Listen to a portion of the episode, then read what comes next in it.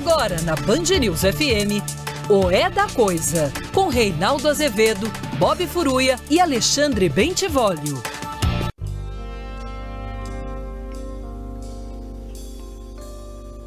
Já não basta este dia após dia, que é um peso constante sobre as costas da gente. Esse tempo doente a solta nas ruas, colocando nas faces esse ar descontente. Já não basta a descrença e a desconfiança, acabando com nossa esperança de felicidade. Já não basta a pressão dessa falsa moral, encobrindo os atos de imoralidade. Ah, por favor, meu menino, não venha também me prender a cabeça, as pernas e braços. Eu te amo e este amor eu declaro e grito e proclamo. De peito bem limpo, de peito lavado. Não preciso provar, pois sei bem o que sou. E tintim por tintim dos meus traços e passos. Já cansei dessas velhas promessas, dessas velhas palavras e cansados ditados. Já não basta essa coisa rolando aí fora, nos castrando com garras e dentes, nos forçando a viver tão somente meias verdades. 18 horas e 2 minutos no horário de Brasília. O É da Coisa já começou com a música da maior liberdade, também conhecida por Do Meu Jeito. É uma música que o Gonzaguinha fez especialmente para Simone, né? É, mas ele também cantou essa música. E é curioso aí, porque você tem uma fusão dos dois Gonzaguinhos, né? O Gonzaguinha fazia música de protesto, fez muito, e insisto, é falsa a leitura de que depois ele resolveu fazer bolerão para ser famoso. As coisas conviveram, né? Músicas de muito sucesso, com músicas é, é, é, nem sempre de sucesso, porque às vezes, inclusive, numa linguagem bastante dura, que deixava as pessoas chocadas, né? Ele foi chamado até durante um tempo cantor rancor, porque seria essa coisa. Assim. Essa música traz as duas coisas, né? Fala um pouco do ambiente à volta, né? É, já não basta esse dia após dia, que é um peso constante sobre as costas da gente, nesse tempo doente, à solta nas ruas, colocando nas faces esse ar descontente. Caramba, parece que ele está falando de agora, né? Então ele está falando do ambiente à volta e, mas é uma música de amor também, porque depois fica claro que além disso há a relação amorosa. Ah, por favor, meu menino, aqui no caso é o, o eu lírico feminino falando, né? Pelo menos a época, poderia ser qualquer um. Ah, por favor, meu menino, não venha também me prender a cabeça, as pernas e braços, eu te amo, este amor, eu declaro e grito e proclamo, do peito, do peito mais limpo, do peito lavado, etc. Aí, no caso, a mulher falando, é, mas não venha com seu amor que também sufoca. né? É um tema que o Gonzaguinha tratou muito nas músicas dele, a relação amorosa às vezes complicada, o, o, o, o discurso, é, inter, o discurso, o debate interditado, a conversa interditada, né? Primeiro você me azucrina, me entorta a cabeça, me bota na boca, um gosto amargo de fel, depois vem chorando desculpas. Essa ambiguidade amorosa, e aqui, no caso, a questão amorosa fundida também a um ambiente político pesado, já não basta descrença e desconfiança acabando com nossa esperança de felicidade. Já não basta a pressão dessa falsa moral encobrindo os atos de imoralidade. Né? Grande Gonzaguinha. Né? É, e nesse sentido, ele fala muito da necessidade de as pessoas buscarem a resistência, resistir a esse ambiente dos pulhas, dos canalhas, da empulhação. Né? E um dos instrumentos do qual frequentemente ele fala é a memória, né? Porque é aquilo que o homem tem de mais seu, de mais individual, né? Você pode perder tudo, mas você não perde aquilo que você sabe, aquilo que você viveu. Né? O seu ânimo é sempre o mesmo. Né? É, tem até uma frase lá, tem muta-te sed non muta-te ânimo. Né? Você pode mudar de céu, de ambiente, de paisagem, mas o seu espírito continua o mesmo. E aqui ele trata na música Redescobrir, com a Elis Regina, né? uma outra música que também precisa ser ouvida, fala do peso e da importância que tem a memória. Elis gravou isso no disco Saudade do Brasil, vale bem, em 1980 e depois o próprio Gonzaguinha no disco Coisa Mais Maior de Grande, em 1981. Tá aí? Tá aí. Se for a brincadeira de roda Jogo do trabalho na dança das mãos. O suor dos corpos na canção da vida. O suor da vida no calor de irmãos.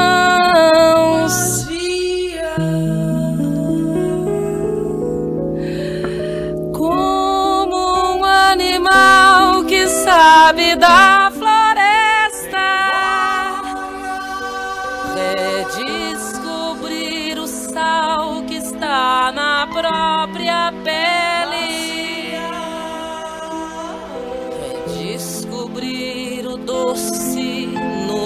lamber das línguas. Redescobrir o gosto e o sabor da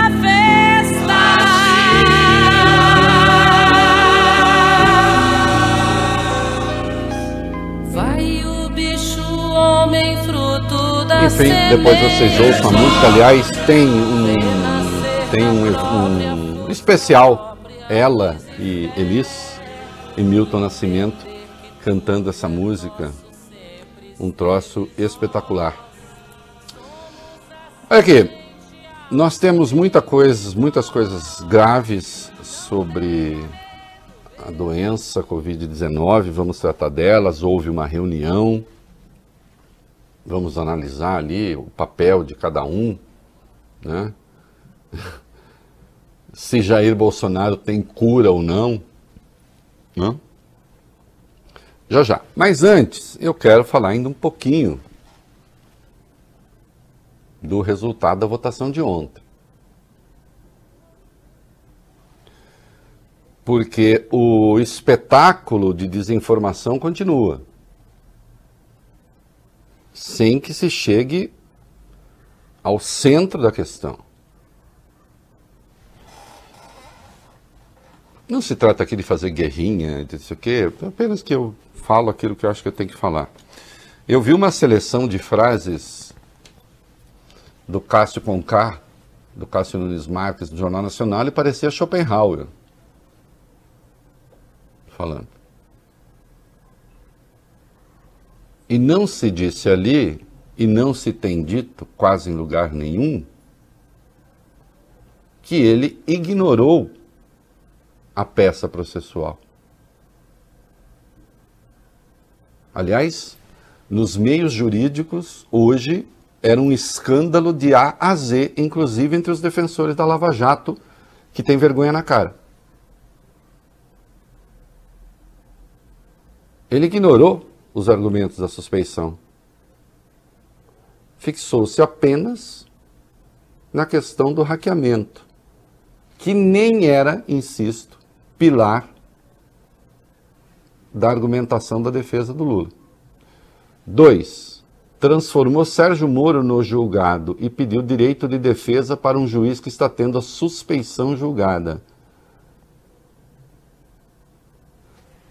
É a coisa, acho, mais exótica que já aconteceu ali. Olhem que às vezes acontecem coisas exóticas por ali. Esse é o centro da questão. Se Lula é inocente ou culpado, não se estava discutindo isso ontem lá. Tem uma, tem uma questão muito mais grave do que Lula ser inocente ou culpado. Muito mais grave. É todo mundo ter direito ao devido processo legal, a ser julgado por um tribunal imparcial. Inciso 55 do artigo 5 da Constituição, artigo 10 da Declaração dos Direitos do Homem. É isso.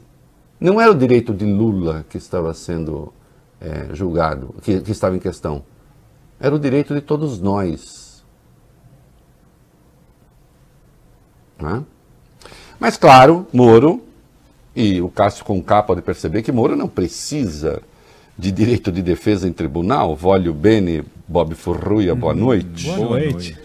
Não precisa, porque ele tem toda a imprensa. É a pessoa com a maior quantidade de assessores de imprensa do Brasil. Ninguém tem mais assessor de imprensa do que ele. Hã? Então ele emitiu uma nota.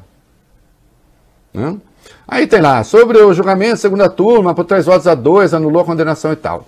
Aí diz, a Operação Lava Jato foi um marco no combate à corrupção, à lavagem de dinheiro, tal, tal, trololó, trololó. Isso não está em questão. Isso não está em questão. Né? Pode tirar por enquanto esse trecho, que eu vou chegar no trecho daqui a pouco. Senão tira minha, meu belo rosto, as pessoas fogem, né? Vai cair a audiência. É, nós já vamos chegar a esse trecho. É, então, ah, não sei o que, tal, a impunidade generalizada. E aí veio mais de 4 bilhões devolvidos. Ah, bom, pelo menos ficou nos 4, porque tem hora que fala 20, 30, 40, 4 bilhões. É verdade. Quanto custou mesmo a Operação Lava Jato é, no que concerne a destruição da economia? E lembrando que desses 4 bilhões, a Força Tarefa de Curitiba tentou pegar pelo menos dois. Dois e meio. Metade para fazer uma fundação e a outra metade que seria para acionistas minoritários da Petrobras ficaria reservado, essa, reservado essa metade, e já tinha até um advogado constituído que está criticando a Lava Jato por aí. Evidenciando que maturidade não coincide com vergonha na cara necessariamente. Né? As pessoas não muito retas moralmente também ficam de cabelos brancos.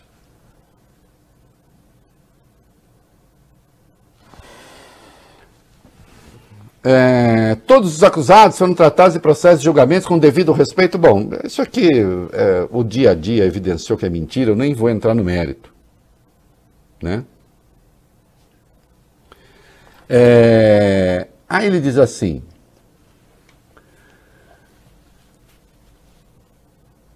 apesar da decisão da segunda turma do STF, agora sim pode botar no ar aí. Tenho absoluta tranquilidade em relação aos acertos das minhas decisões, todas fundamentadas nos processos judiciais, inclusive quanto àqueles que tinham como acusado o ex-presidente.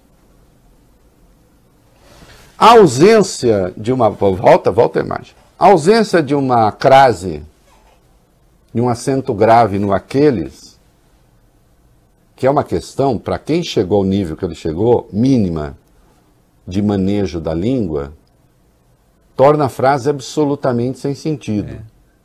Aliás, mesmo com a crase, ela já ficaria, mesmo com acento grave marcando a crase, porque a crase, na verdade, é o encontro né, de um A artigo com um A preposição. Não é isso? Momento cultural. É, ou então, no caso do aqueles, um pronome demonstrativo começado com a que funde com a preposição a, então tem de ser aqueles com crase. Mas ainda que se coloque, continua sem sentido. Para mim é um pouco espantoso que este senhor, com este padrão intelectual, tenha conseguido seduzir a grande maioria da imprensa, partes consideráveis do judiciário.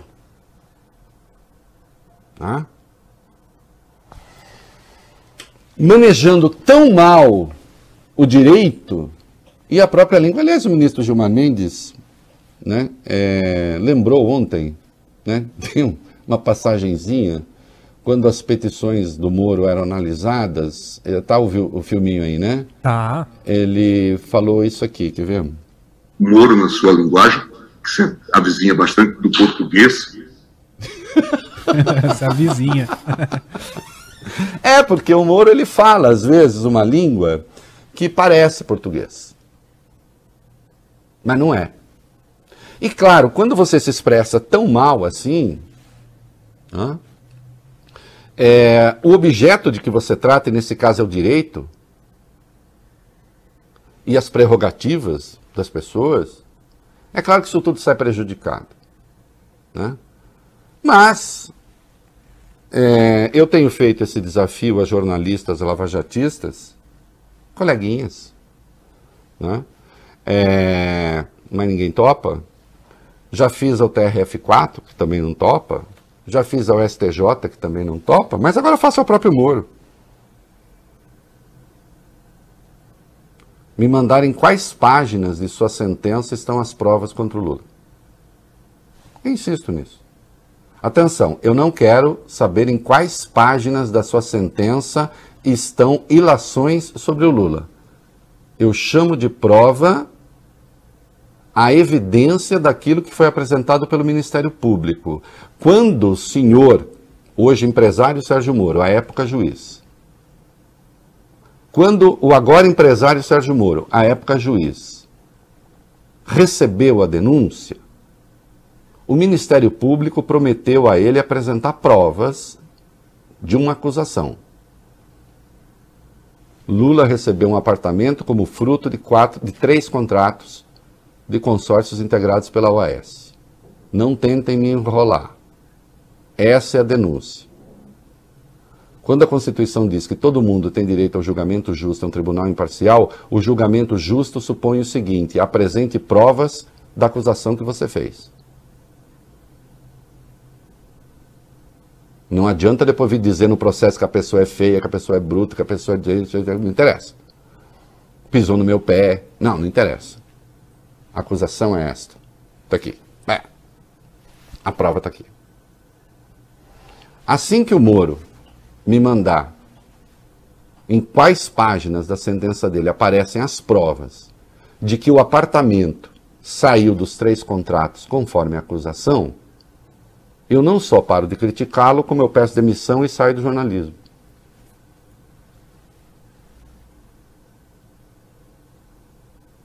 E sabe por que você não vai fazer? Você lê... Não, você, né, agora empresário.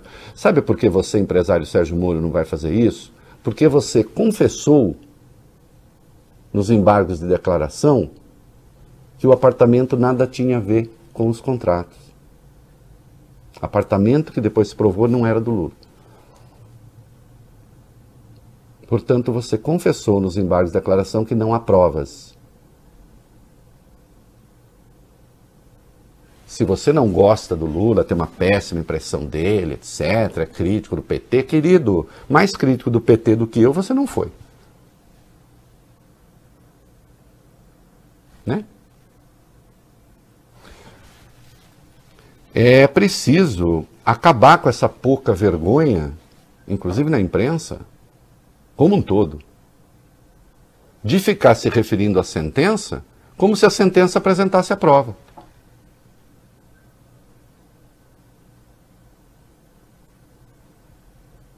Eu estou falando aqui para boa parte do mundo jurídico que está me ouvindo. Com a devida vênia, eu realmente converso com o ministro do STF, eu realmente converso com o ministro do STJ. Eu realmente converso com o mundo jurídico. Cadê a prova?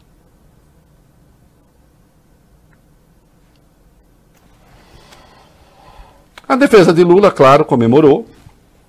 Né? O Deltan Dallagnol, claro, reclamou. Disse, no Deltan já não são mais 4 bilhões, são 5 bilhões. O Moura disse que recuperou 4, o Deltan disse que recuperou 5. Né? Vai ver que é por isso que ele tentou ficar com 2,5. Aliás, uma taxa de sucesso de 50% que eu saiba nenhum advogado cobra. Não é mesmo?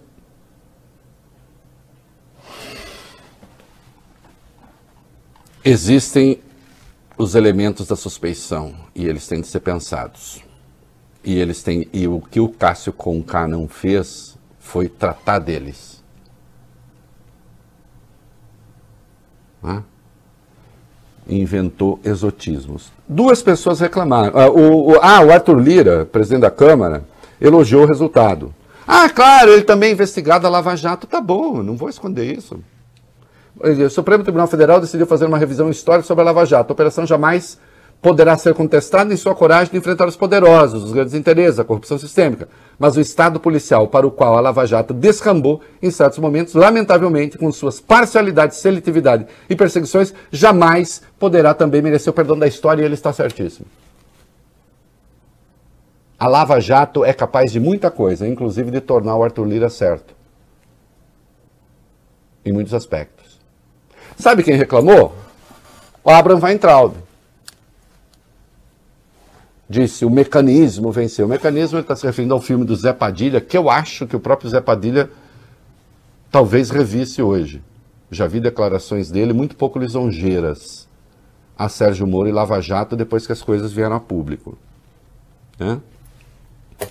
E teve um que embarcou numa canoa furada. Luiz Henrique Mandetta que está aí se apresentando, tentando ser o candidato do centro.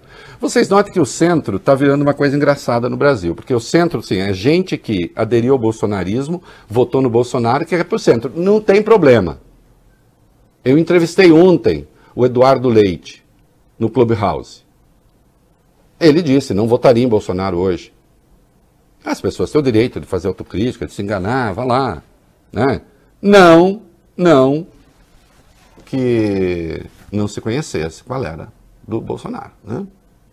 Eu lembrei o Eduardo Leite ontem que quando eh, ele declarou voto no Bolsonaro, o Dória declarou voto no Bolsonaro, o Bolsonaro já tinha dito eh, eu não vou te estuprar porque você não merece, não te estupraria porque você não merece, filho gay, gayzinho tem que levar couro, o Brasil tem que fazer uma revolução e fuzilar 30 mil. Bom, presidente, hoje já multiplicou por 10, né? Já passou, já passou a cota que o senhor pretendia inicialmente. Já tinha. Mas aí o Mandetta resolveu dizer que nada paga a consistência dos fatos e provas dos numerosos casos da Lava Jato, sobre os quais caberá ao judiciário ter uma palavra. Ah, ah, não, isso aqui não, desculpa, peguei errado. Isso aqui é o. não, isso aqui, esse aqui é o, é, o, é o Deltan, é o Deltan, é o Deltan. É, cadê? Ah, o Mandetta está aqui, ó. Mandetta disse que tem uma operação abafa em curso. É mesmo, Mandetta? Então ela está sendo conduzida, ela foi conduzida ontem por Gilmar Mendes, Lewandowski e Carmen Lúcia. Foi? É uma acusação?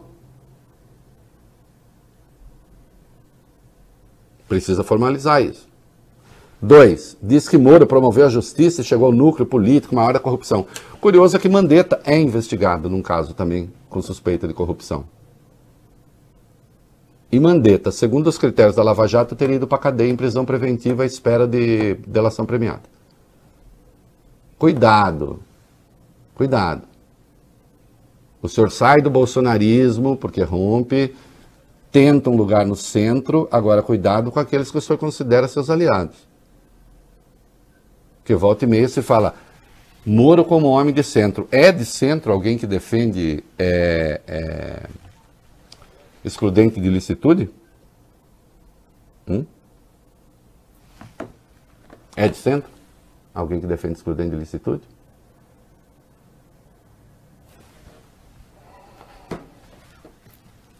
E finalmente, eu ainda não vi ninguém dos tios e das tias, das tias do zap, dos tios do churrasco, que eventualmente são colunistas, dizer assim: ops, escrevi zerda. Quando eu disse que Bolsonaro estava felicíssimo porque assim poderia polarizar com Lula. Não, eu errei. Bolsonaro não quer polarizar com Lula. Quando eu disse que o Cássio Conká estava lá porque foi um arranjo do Gilmar, só para o Cássio Conká votar a favor de Lula, ops, eu também estava errado. Errada. Porque não dá para ir fabricando teoria ao sabor do dia. Oh, tem uma novidade? Cria uma teoria. Tem outra novidade? Cria outra teoria. Tem uma novidade? Cria outra teoria. Aí vem a Carmen, que as tias do zap e os tios do churrasco. Esperava fosse votar contra o, o, a suspeição e ela vota a favor. E vem o Cássio Conká, que se esperava que votasse a favor da suspeição e vota contra. Desarranja o jogo? Não é? Aí eles começam a olhar para o outro lado, fazer de conta que não disseram nada.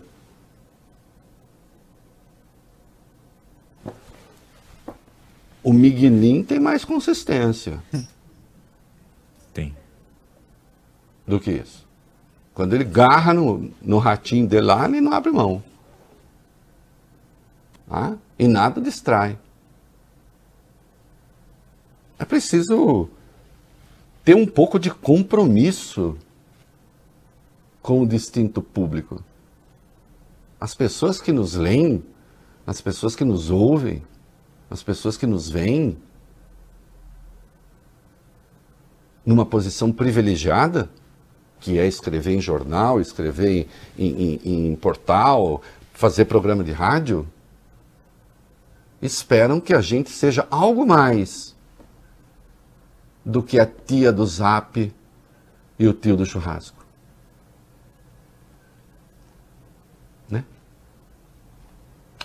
É isso.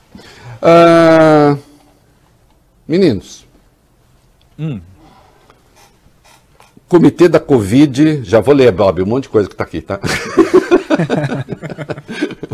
o comitê da Covid se reuniu. Bob, o Bob Furru e o Voi Bene. Vamos lá. Sou eu, Reinaldo. A tal reunião dos chefes dos poderes aconteceu mesmo hoje. Teve também participação de governadores, ministros do primeiro escalão e até do ex-ministro Eduardo Pazuello. E ao fim desse encontro, o presidente Jair Bolsonaro concedeu uma entrevista coletiva e anunciou a criação de um comitê anti-Covid, um comitê para coordenar as ações de enfrentamento à pandemia.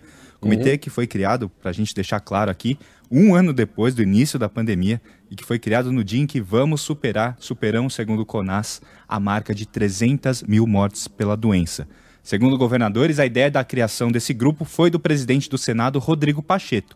Rodrigo Pacheco, inclusive, será o responsável por dialogar com os governadores. Olha, sobre isso, eu reconheço que o Rodrigo Pacheco está com boa vontade, presidente do Senado, está tentando, uma pessoa ponderada, está tentando coordenar as coisas, evidentemente não cumpre a ele, como presidente de um poder e presidente do Senado, que o presidente do Senado é o presidente do Poder Legislativo, ficar criando crispações, acho que mais vale buscar soluções e eu estou de acordo com essa disposição. Agora, desde que isso não se confunda com passapano. Porque, atenção, esse comitê pode fazer o que for. Se o presidente Jair Bolsonaro continuar a sabotar os esforços, inclusive do comitê, aí não adianta muito. Porque se eu bem conheço a mente paranoica do Bolsonaro, a hora que você cria um comitê que passa a ter, digamos, poderes executivos, ele imediatamente vai sentir a sua autoridade ameaçada. E me parece que se chegou um bem bolado que é mal bolado, assim, o comitê vai propor coisas e o presidente vai continuar a falar o que dá na telha. Inclusive lá às portas do palácio com aquela gente estranha que eu quero saber como é que chegam lá, financiadas por quem? Financiada por quem?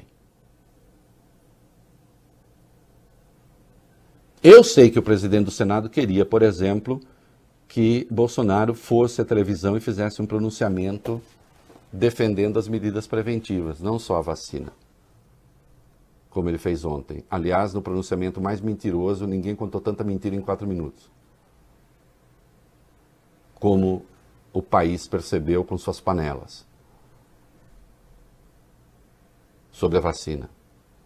É evidente que o presidente deveria, então, mudar a postura. Aliás, tem até o gancho para mudar, né? Ele usou um pouco na vacina. Ah, com a nova cepa. Claro que não, claro que não é a nova cepa que tornou a coisa grave, né, senhor? Já era grave antes. Agora, precisa ver, esse comitê vai ter algum poder? Bom, o presidente é, falou coisas depois disso, não foi? Uhum. Foi. Uhum. Diz que defende a vida em primeiro lugar mas a mudança no discurso não durou muito tempo, não. Num outro momento, Bolsonaro voltou a defender o que ele chama de tratamento precoce, aqueles remédios que a gente já fala aqui há meses, sem eficácia comprovada contra a Covid-19, hidroxicloroquina, ivermectina. A lista é longa, a gente separou o vídeo desse momento. A vida em primeiro lugar.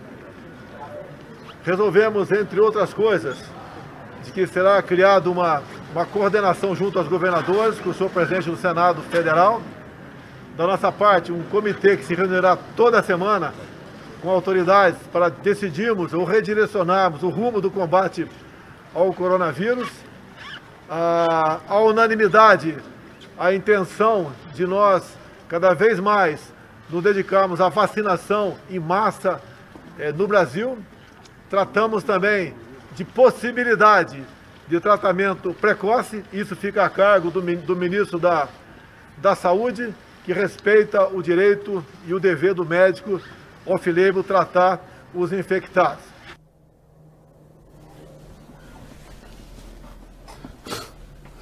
Tratamento precoce com o quê? O que, que é tratamento precoce?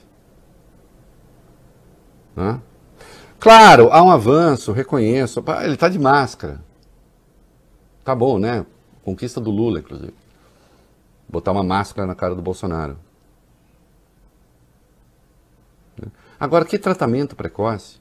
O presidente faz loucuras nessa área. No Hospital Nossa Senhora Aparecida, em Camaquã, no Rio Grande do Sul, uma senhora médica resolveu fazer nebulização com cloroquina em pacientes internados. Uma das coisas que eu gosto de ler, o, o, o Bob Furei, é a pneumologia. Né? Hum. É... é verdade. É, então você imagina um pulmão já congestionado, uhum. aí você mete uma nebulização ali com cloroquina. Três pessoas morreram depois disso. Eu não sou o tipo de cretino que vale o bene adota aquela expressão latina post hoc ergo propter hoc. Momento cultural. O latinista Vole Bene vai dizer para vocês daqui a pouco que é post hoc ergo propter hoc. Uhum.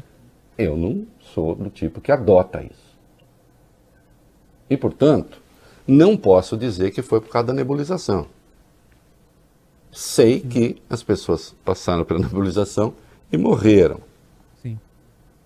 Mas o grave não está aí.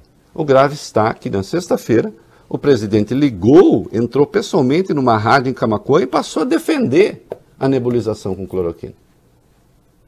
Isso é grave. Isso, deve, isso é matéria de processo penal. Hã? Tem aí, Vale? Sim, depois disso, logo causado por isso, né? Isso né? que é um erro lógico. Já que veio depois, então foi causado por.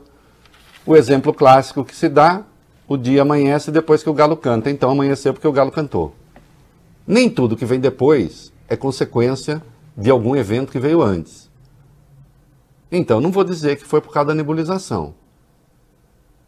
Mas uma coisa eu digo, senhora, a cloroquina é inócua. Né? E a senhora testou a nebulização fora do protocolo do hospital, que já estranhamente prevê o uso da cloroquina. A UAB pretende acionar Bolsonaro. O Conselho Federal do OAB, OAB, Reinaldo, enviou hoje à Procuradoria-Geral da República um pedido para que Bolsonaro seja denunciado por crimes na gestão da pandemia. Representação enviada ao Procurador-Geral Augusto Aras pede que Bolsonaro seja enquadrado nos crimes previstos, vamos lá, nos artigos 132, perigo para a vida ou saúde de outrem, 268, infração de medida sanitária preventiva, 315, emprego irregular de verbas ou rendas públicas e 319, prevaricação. Acho que cometeu tudo isso. E aí sim, eu não sei até quando Augusto Aras vai ficar passando pano. Porque aí é passar pano mesmo, é fugir da sua responsabilidade. Tem de apresentar a denúncia. Quem vai decidir, meu senhor, é a Câmara. O senhor cumpre a sua função diante da evidência do crime. Hã? Se eu entendo que o presidente do Senado possa tentar coordenar esforços para pelo menos ter uma articulação com os governadores, embora eu considere que, dada a postura de Bolsonaro, possa ser inútil, mas eu entendo o esforço. Uma coisa é o líder do legislativo, presidente do Poder Legislativo, tentar uma negociação, uma conversa. Agora, ao Procurador-Geral da República, aquele que zela pela aplicação da lei, Aí não cabe tergiversar. Tem de apresentar a denúncia ao Supremo.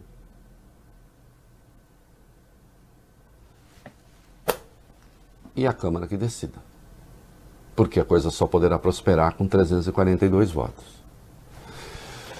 Governadores se manifestaram depois do encontro com Jair Bolsonaro. Vamos Sim, apesar de todo o discurso bonito, da boa vontade, o governador de Alagoas, Renan Filho, contou como foi essa reunião de verdade. Ele não saiu muito otimista desse encontro, não. Em entrevista ao portal UOL, Renan Filho disse não acreditar em mudanças significativas na postura do presidente Jair Bolsonaro.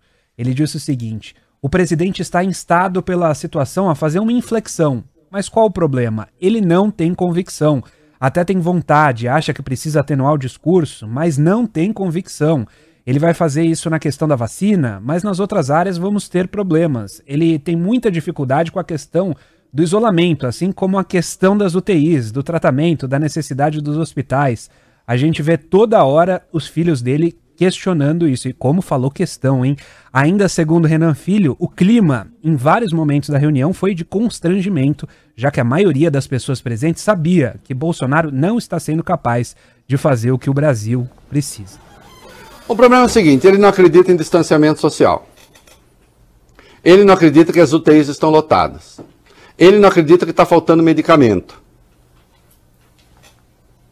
Aí fica difícil. Aí fica difícil. Né? Então, o risco, óbvio, é o comitê tentar fazer um trabalho e ele vai lá e desfaz.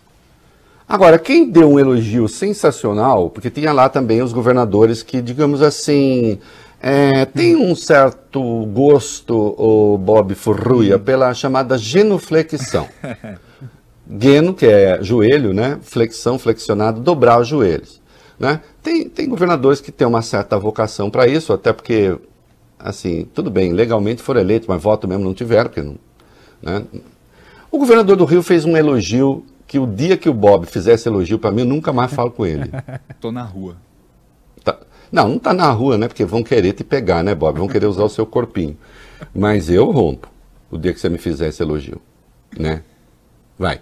Elogio estranho, esquisito, Reinaldo, do Cláudio Castro, governador do Rio de Janeiro. Ao ser indagado sobre a ausência do presidente Jair Bolsonaro no Comitê dos Governadores e sobre o fato de o Senado coordenar os trabalhos, Cláudio Castro afirmou o seguinte, aspas para ele, Acho que sendo coordenado pelo Senado, não tem por que não fluir. Foi ideia do presidente que o Senado coordenasse, foi proposta dele. Quando Bolsonaro abre mão da coordenação, ele demonstra que a vontade é de que funcione. Isso. É isso. Olha, imagina, o Bob ficou de férias um mês e tal. Eu digo assim: olha, Bob, com essa sua ausência, nossa, passou a funcionar muito bem. O Bob fica super feliz uma prova, ou então eu falto não sei quantos dias. Bob diz: Olha, Rei, fica tranquilo, foi ótimo, foi até melhor. Foi melhor na sua ausência. Então não se. Não, né? Isso é um grande elogio que se pode dar, fazer alguém. Olha, como ele abre mão da coordenação, é sinal de que ele quer que funcione. Porque com ele não funcionaria. E para encerrar, depois a gente rearranja. Eu não sabia, o querido Vale Bene, que ministros do Supremo agora dão, dão consultoria. É um papel diferente esse. É, não, não, não consta, não consta, não consta na Constituição, não está no regimento interno, não está em lugar nenhum. O chamado ministro consultor.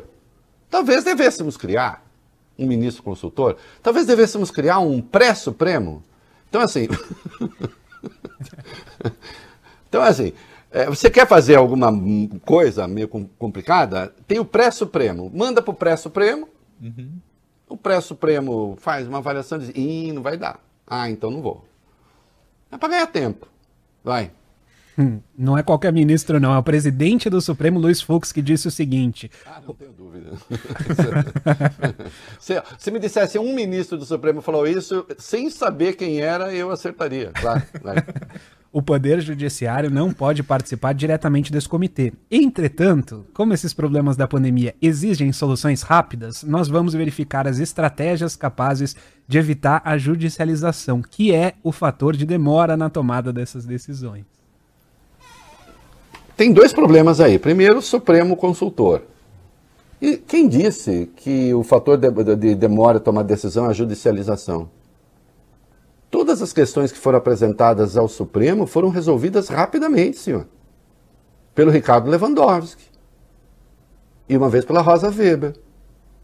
Não tem demora.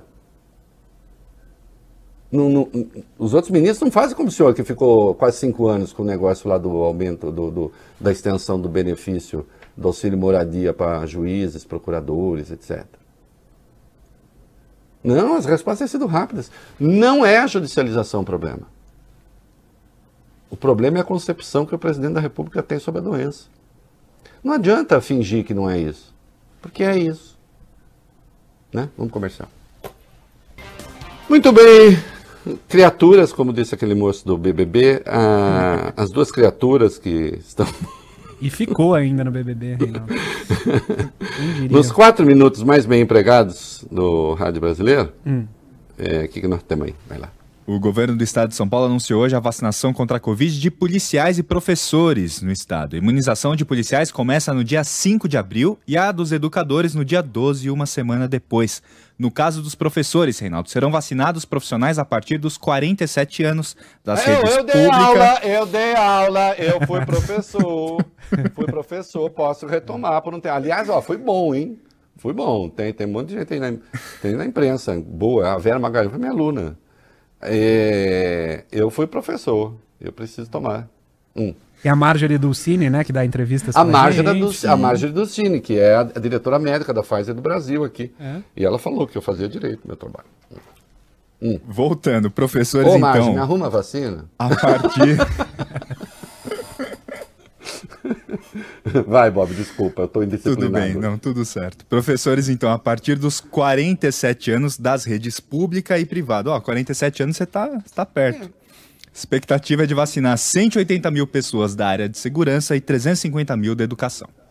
Aí, tô dois anos apenas a mais do que a idade mínima aí dos 47 anos. Ah, Obviamente, eu acho, eu já disse que eu não tenho nada contra que professores sejam vacinados, até porque vira um elemento a mais de segurança em caso de retomada de aula, das aulas. E no caso de segurança também, as pessoas são expostas, né?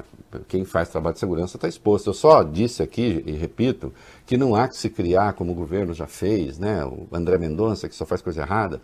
É, oh, não, não, preso não, policial sim, primeiro policial, depois preso. Que- Isso é ideologia já, já é lixo. É o lixo que essa gente produz, né? É, que é a condição meio natural deles, produzir lixo intelectual, coisa tóxica, né? Butantan Soro. O Instituto Butantan concluiu o envio de documentos à Anvisa para a realização de um estudo do chamado soro anti-Covid, a substância desenvolvida a partir do plasma de cavalos e ainda não foi testada em humanos. O objetivo do soro é amenizar os sintomas da doença em pessoas já infectadas. Ele não é capaz de curar ou prevenir a contaminação pelo coronavírus. A expectativa do Butantan, que tem 3 mil, fras 3 mil frascos prontos para o estudo, é obter a liberação até sexta-feira. E a Anvisa autorizou há pouco, viu, Reinaldo, esse estudo. Excelente. Ô, presidente Jair Bolsonaro, vê se lê um pouco. Não quer dizer que a pessoa possa virar cavalo, tá? A pessoa pode confundir as coisas. Falar, ah, tá vendo? Sou de cavalo aí, do Butantan aí, vai virar cavalo. Não, não, presidente, não vai, tá? Até porque vacina só se chama vacina por causa da palavra vaca, que era testado primeiro nos bovinos, viu, presidente? É por isso que chama vacina. De vaca, da vaca. Só para explicar, né? Porque senão vai que ele pense que vira vira cavalo depois, né? E aí corre para tomar. Não. não é. Butantan, novas doses. O Instituto entregou hoje mais 2 milhões e 200 mil doses da Coronavac ao Ministério da Saúde, quinta remessa, Reinaldo, enviada ao governo federal nas duas últimas semanas com esse novo carregamento. Total de vacinas oferecidas por São Paulo ao Ministério chegou a quase 28 milhões. Pois é, né? É, até ontem, segundo o consórcio aí, tinham sido vacinadas, primeira vacinação, 17 milhões 128.642 pessoas, né? que dá 8,15% da população. A segunda vacina, a segunda dose, que aí realmente é a imunização, 2%. Bom, desse total, 85% são vacinas do Butantan. E, no entanto, o Dória é o principal alvo do Bolsonaro. Não se trata de gostar do Dória ou não gostar do Dória. É inacreditável que assim seja. Né? Apenas isso. Espantoso que assim seja. Né? Pode ter 500 razões para não gostar desse ou daquele. Agora, 85% da vacinação feita no Brasil até agora se deve ao Butantan e se deve à iniciativa do governador de São Paulo, e isso é um fato. Não é questão de gosto. É isso aí. São coisas dessa vida tão cigana, caminhos como as linhas dessa mão. Vontade de chegar e olha eu chegando. E vem essa cigarra no meu peito, já querendo ir cantar no outro lugar. Diga lá, meu coração, da alegria de rever essa menina. E abraçá-la. E beijá-la. Diga lá, meu coração, conte as histórias das pessoas nas estradas dessa vida. Gosto dessa música. É uma música sobre música, é uma música sobre o artista que sai cantando por aí, né? Tá no disco do Gonzagão do Gonzaguinha, eles fizeram um show juntos. Eles tinham, eles tinham, eles não tiveram uma boa relação, né? A vinculação do Gonzaguinha a movimentos de esquerda, o, o, o, Luiz Gonzaga era uma pessoa bastante conservadora. E o Gonzaguinha tinha sérios problemas é, em relação a, a, posturas políticas do pai. Né? E eles tiveram uma relação muito ruim durante um tempo, depois se reconciliaram, fizeram um show maravilhoso, Gonzagão e Gonzaguinha, que tem a música né, do, do, do, Gonzagão e do Hervé Cordovil, Minha vida é andar por esse país, para ver se um dia descanso feliz e tal. É, essa música está no Vida de Viajante, no disco, e depois a Simone gravou em 1990 no disco do Meu Jeito, aquele mesmo disco em que aparece a música que abriu hoje o programa. É, vamos lá, rapidamente, bem rapidinho mesmo, é, porque durante a reunião ali, teve uma pessoa que despertou a atenção de todos. É, bom, falamos dela aqui ontem, né? Uhum. Vamos lá. Hum. Sim, o ministro das Relações Exteriores, sempre ele, Ernesto Araújo, levou... O da oicofobia. Ah. Hoje ele levou um puxão de orelha do presidente da Câmara, Arthur Lira. No discurso, o deputado, líder do Centrão, pediu que Itamaraty amplie o diálogo com nações consideradas estratégicas no combate à pandemia. Lira deixou claro que é preciso haver uma melhora na relação com os países produtores de vacinas e de insumos e que já passou da hora de pedir ajuda a parceiros internacionais. Isso, não, não, ele está dando, tá dando entrevista falando que a gente padece de oicofobia, que é preconceito contra os domésticos, os da casa e tal, que ele aprendeu lá com um filósofozinho de direita, que eu já disse que serve para moleque espinhento, que fala assim, ah, eu quero ser direitista. Ah, então lê isso aqui. Entende? É, ele aprendeu, né? Quer dizer que ele passou a fazer a coisa certa, falar a coisa certa? Não. Não aprendeu nada não, Reinaldo. Não? Ah, que pena. Depois dessa reunião, o Ernesto Araújo foi até o Congresso, participou lá de uma comissão.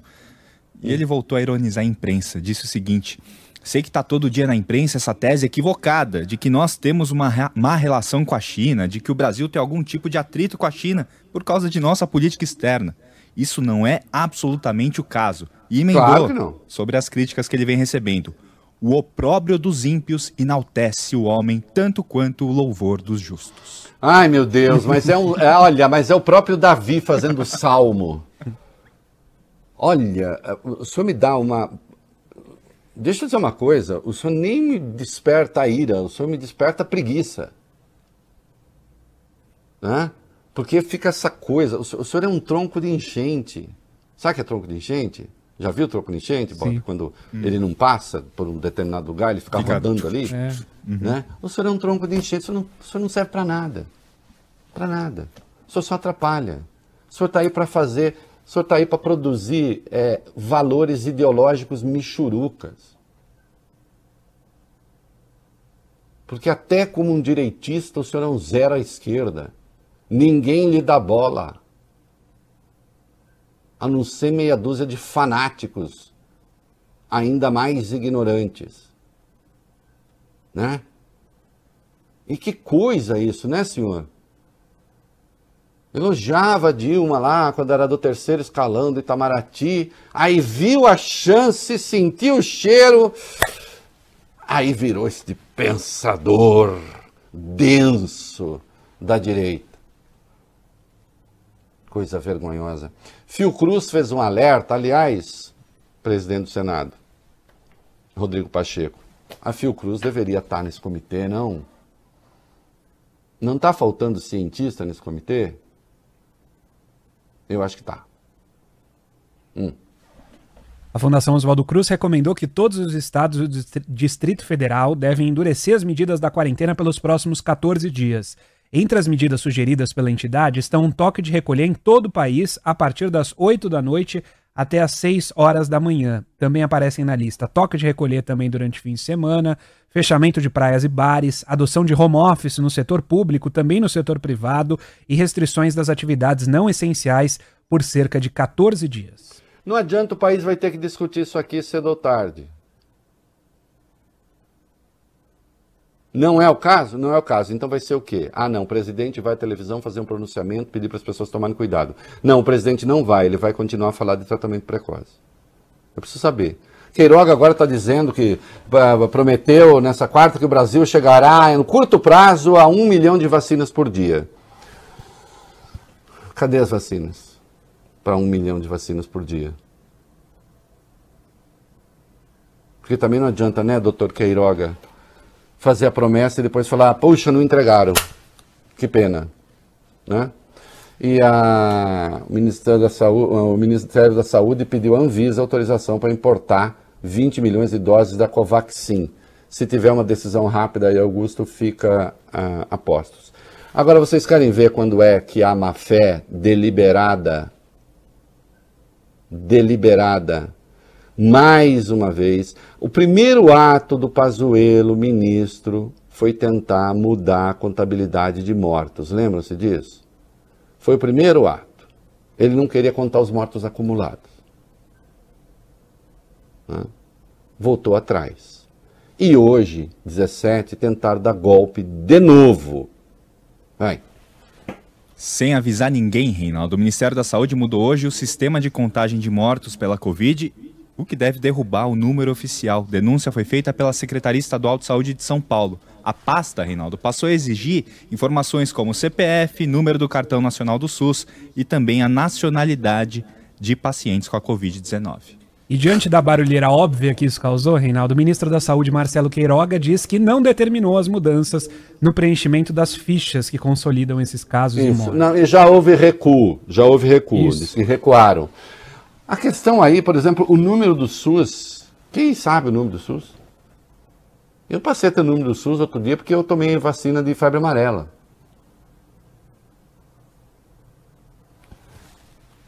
Aí vai lá o burocrata, vou mexer aqui que assim a gente baixa o número de mortes. Como se baixar o número de mortes na tabela, baixasse o número de mortes de verdade.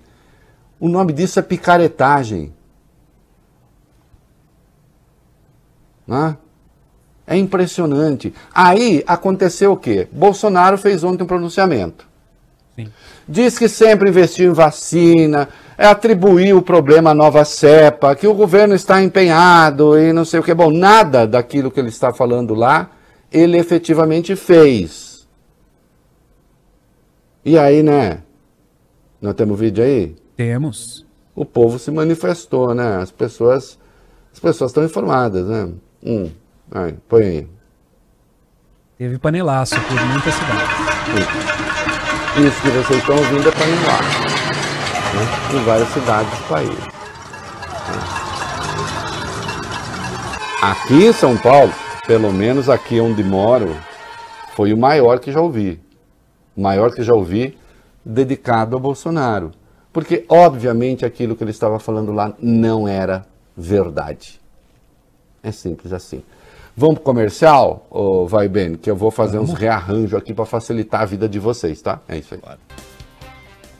Olha, meninos, quatro minutos. Tem uma história terrível. Vamos dar rapidinho aí algumas coisas antes, pra, porque precisamos falar disso, infelizmente. Vamos lá. O governador de São Paulo, João Dória, fez duras críticas ao presidente Bolsonaro. Segundo ele, o pronunciamento de ontem foi um disfarce para enganar o país. Bom, é, desculpa. É, eu comentei ainda ontem, né? A maior quantidade de mentiras que eu já ouvi em quatro minutos e meio. Né? Ninguém deveria fazer isso sendo chefe de poder. Ocupação de UTIs. Mesmo com o esforço de se criar novos leitos na última semana, 19 capitais brasileiras estão com mais de 90% das UTIs públicas ocupadas. Então, esse é um dos números que o presidente deixou claro na reunião é, nos no, no qual ele não acredita. Ele não acredita por quê? Que, que alguém iria enganá-lo? É, Falta de oxigênio. Ao menos 115 dos 645 municípios paulistas estão com um estoque crítico de cilindros de oxigênio.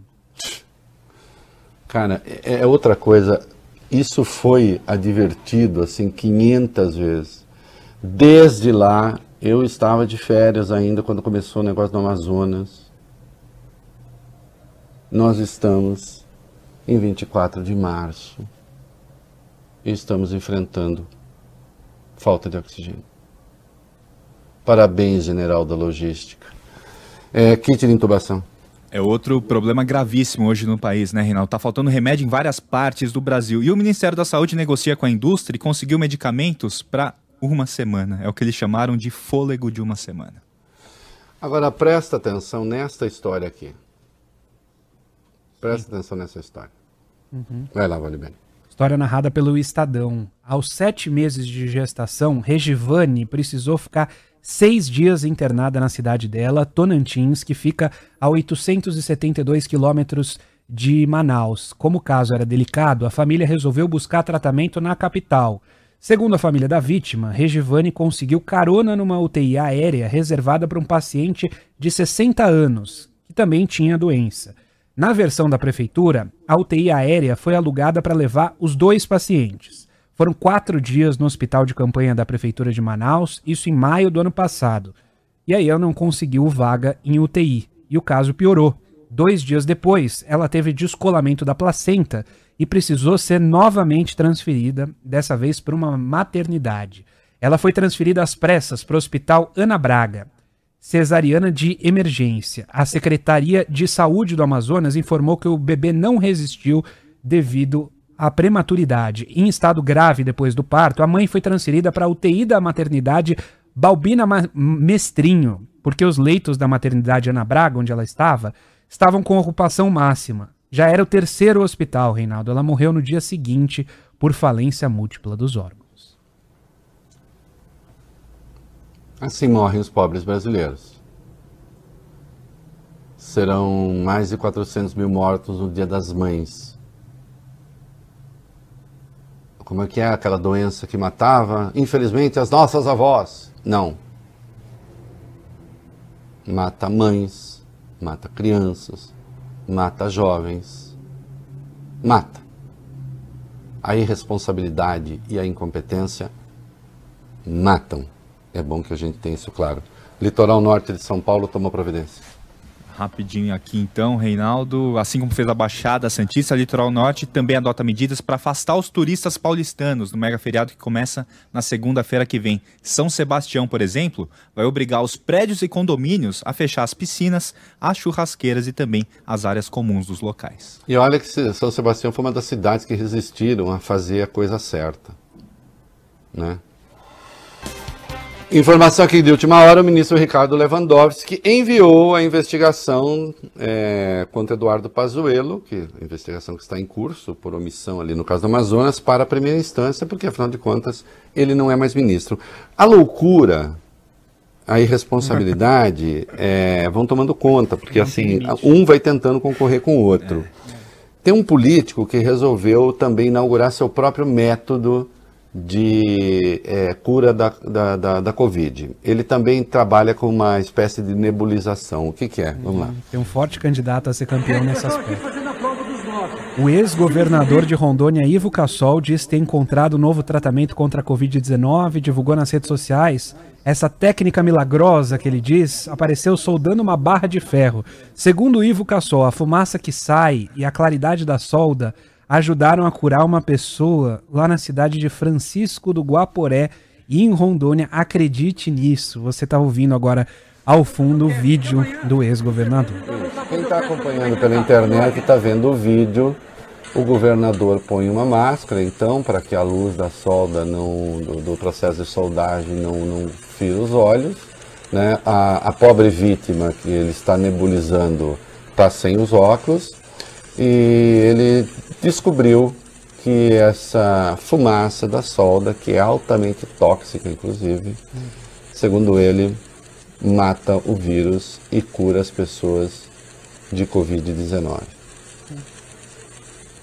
Vocês vão falar, é claro que isso é coisa de gente louca. Pode ser, mas ele não é mais louco do que o Jair Bolsonaro. A solda cura a Covid tanto quanto a cloroquina.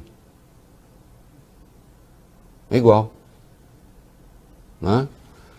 Aliás, outra que reapareceu no debate hoje para defender a cloroquina foi ela, Regina Duarte.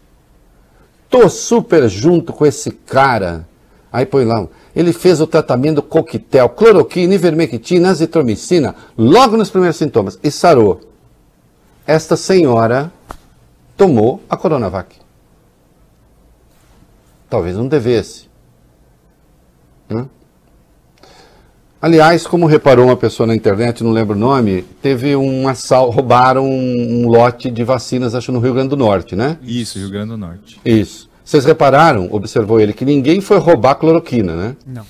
Ninguém rouba cloroquina. Na história, não. Será? Ah, vamos roubar cloroquina pra gente sarar. Não, cloroquina não rouba. Agora, vacina, eles roubam. Né? Presidente Jair Bolsonaro, até bandido sabe o que funciona e o que não funciona. Não é mesmo? É, meninos, rapidamente, so- subam um pouquinho aí. É, a Índia 16 tem um probleminha. Vamos lá. A Índia detectou uma nova variante do coronavírus que ainda não foi catalogada, ainda não se sabe se a nova cepa é mais contagiosa ou mais mortal. O anúncio foi feito no mesmo dia em que o país registrou o recorde de casos de Covid desde novembro. O que é um desastre, né? É isso aí. Valeu. É, quanto tempinho é, voz? Dois minutos. Dois minutos. É, aqui. Vocês lembram que eu falei que eu não tinha entendido como é que tinha sido esse negócio de elevação da taxa de juros, né? Negócio de taxa de, de. Selic e não sei o quê. E aí apareceu uma explicação sensacional que surpreendeu, inclusive, aqueles que tinham justificado a outra motivação. E aí eles ficaram falaram, ih, ih, a gente não entendeu nada. É, é isso que dá justificar. Não dá para ficar, não dá para ficar de joelho nem para Banco Central, gente. Joelho, só Deus, viu? Só Deus. É, vai lá. O Banco Central div- divulgou a ata da última reunião do Copom e tentou, tentou explicar a alta da taxa básica de juros, que passou de 2 para 2,75. De acordo Hum. com o Comitê de Política Monetária, Reinaldo, a possível piora da economia com o agravamento da crise do coronavírus será bem menos profunda do que no ano passado. Além disso, segundo o Copom, a queda será seguida por uma recuperação forte e rápida. O Banco Central disse ainda estar mais preocupado com o avanço da inflação indicou uma nova alta da Selic na próxima reunião, que será em maio.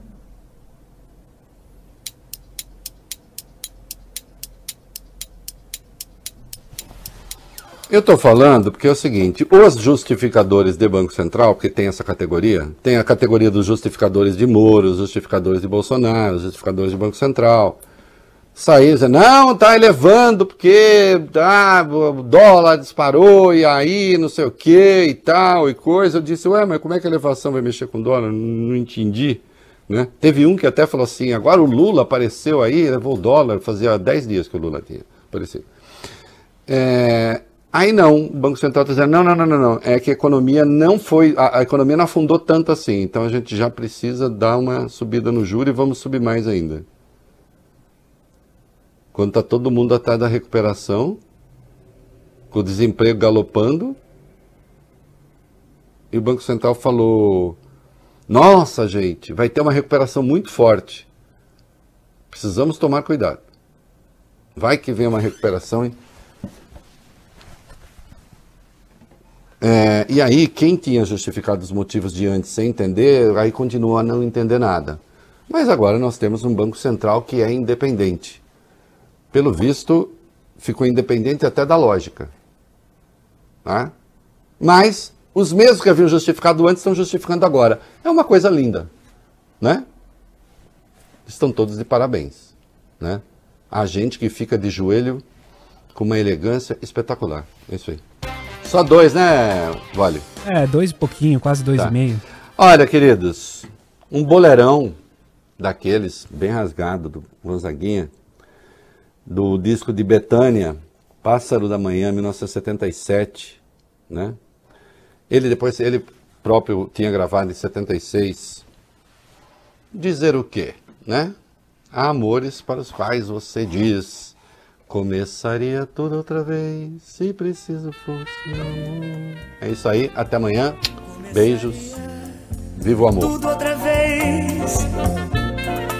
Se preciso fosse meu amor, a chama no meu peito ainda queima, saiba, nada foi em vão. A Cuba Libre da coragem em minha mão, a dama de lilás me machucando o coração, a febre de sentir seu corpo inteiro coladinho ao meu. Então eu cantaria a noite inteira, como eu já cantei, cantarei as coisas todas que já tive, tenho e sei que um dia terei. A fé no que virá e a alegria de poder olhar pra trás e ver que voltaria com você de novo viver nesse imenso salão. Ao som desse bolero vida vamos nós. E não estamos sós.